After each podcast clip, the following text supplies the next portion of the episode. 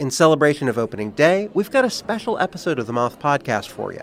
The theme is baseball and the surprising ways it connects people.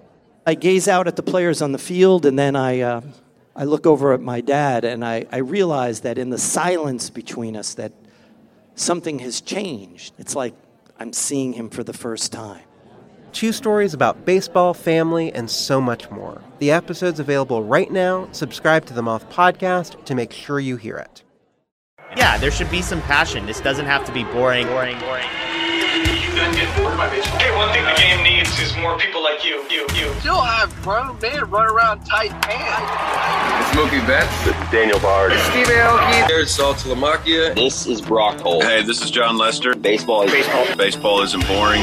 Welcome to Baseball Isn't Boring. Here's your host, Rob Bradford. I read this column. I loved it. I loved it which was your column on the Ohtani free agency in baseball and how we're perceiving it.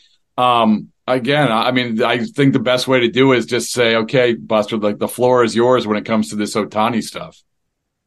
So what pushed me over the edge to write that column was watch uh, was in watching Dave Roberts, uh, the manager of the Dodgers, navigate through this absurd situation, which was created by either Ohtani or Ohtani's representatives, where word went out to the teams.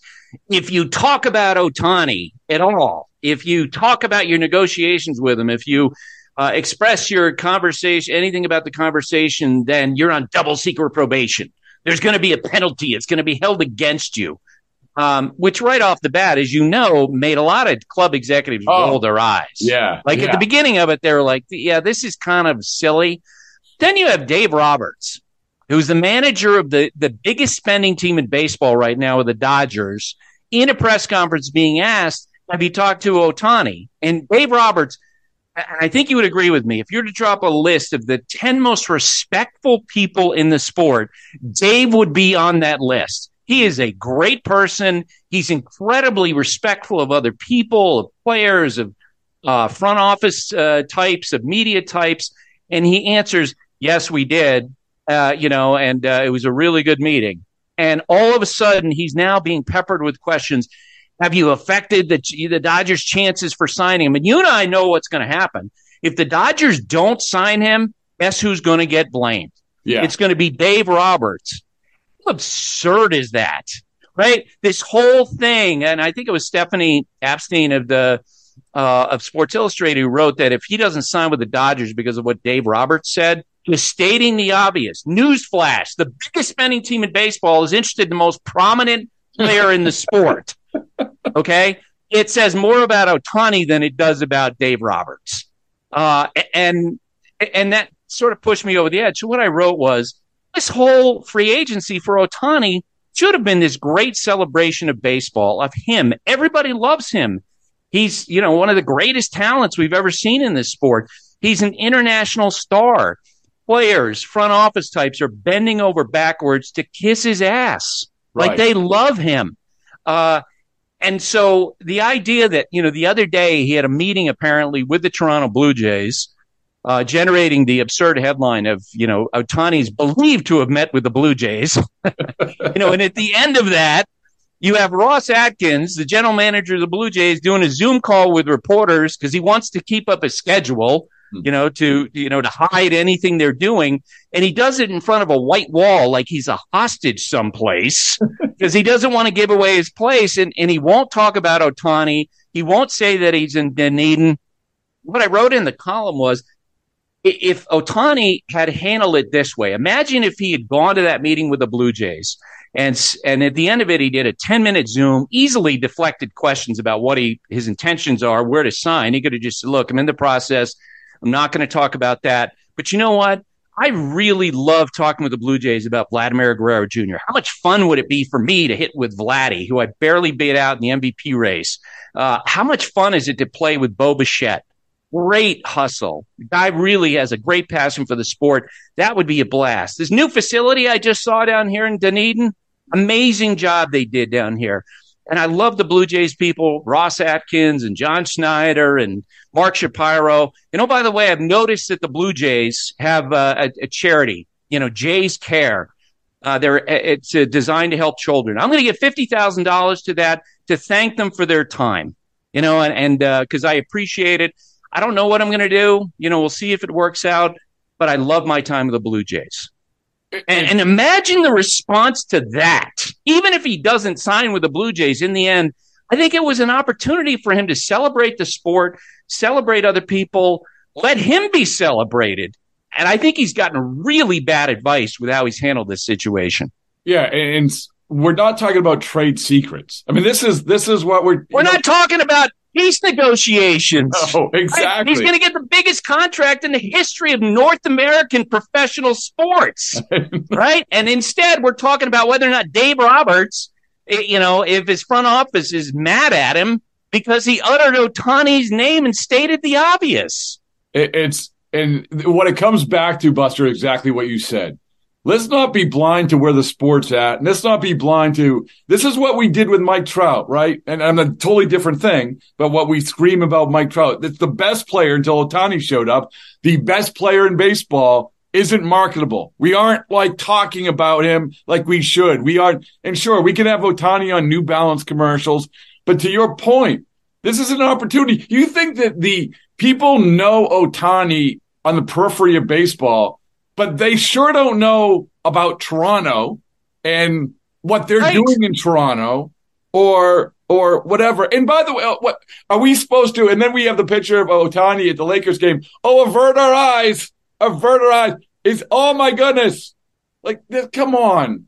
I mean, well, the best example Bob, the best example of this the last few weeks is he wins the MVP award and he's got this little dog next to him, you know, this cute dog. And so I reached out to various people because the question wasn't asked in his in his post game or post award presser, what's the name of the dog? A simple question.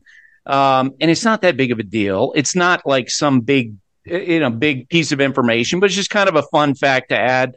And what I got after asking those questions through channels was they're not prepared to release this at this at this time. Really? Like we can't even talk about the name of the, the dog that's there.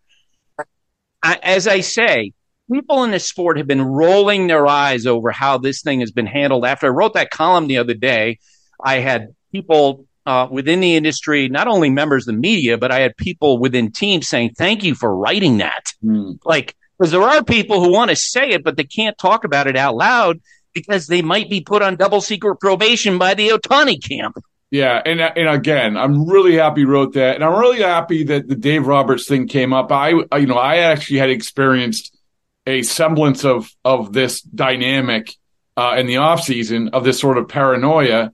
Um, but with Dave Roberts, it's just, hey, you know what? This guy, it, we have to, we have to break off of being robots and just saying, being so careful about everything. And I'll go back to not only Dave Roberts, but Buster, I've been talking about this with GMs, the new wave of GMs. It's all right to show some personality. It's okay. It's okay just to say like simple things. It's okay to, to talk like a human being. And I'm not saying these people are bad people, but Dave Roberts is a human being. That's why he did what he did. And it wasn't trade secrets. Now I would suggest other people take a cue from him. There's my rant on that anyway. Yeah. Uh, and, and, you know, Dave Roberts is a leader. Like, and he's a natural leader. And, and again, he's stating the obvious. He's not afraid of his shadow.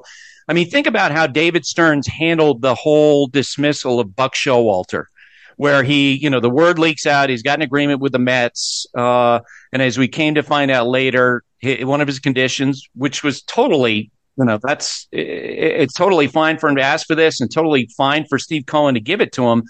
But uh, he wouldn't take the job unless he could hire his own manager. So rather than just get on a plane like Pat Gillick would have, or mm-hmm. you know John Schuerholz would have, some of the great general managers, and and fly out and meet with Buck and say, "Here's the deal, Buck. You know, I, I'm I'm taking over the team. Uh, you know, his contract, by the way, sixty to seventy-five million dollars, depending on who you believe. So, you know, he should have the power to hire his own guy. Just go and talk to Buck, who's a baseball lifer, and say, "I'm going to pick my own manager. I have so much respect for what you've done could there be a role for you in the organization? How do you want to handle last two and a half weeks of the regular season? And just speak face to face. Instead, we get this absurd situation where Buck is announcing his own firing. Oh, by the way, after, you know, talked about the lineup, yeah, I'm not going to be back next year. And no one's addressing it. And David Stearns was hiding. Yeah. Like it, it, it felt like that. It's like, come on. no, Uh, no. I I don't, I don't, I don't get it. It, it seems like, uh, you know, it's another example of where leadership is needed in this sport. And I agree with you. I hope some personality, some leadership comes out. Yeah. Well, plenty of personality, Buster. Always with you. And I appreciate it. Always a pleasure. Thank you so much. Thanks so much, Rob.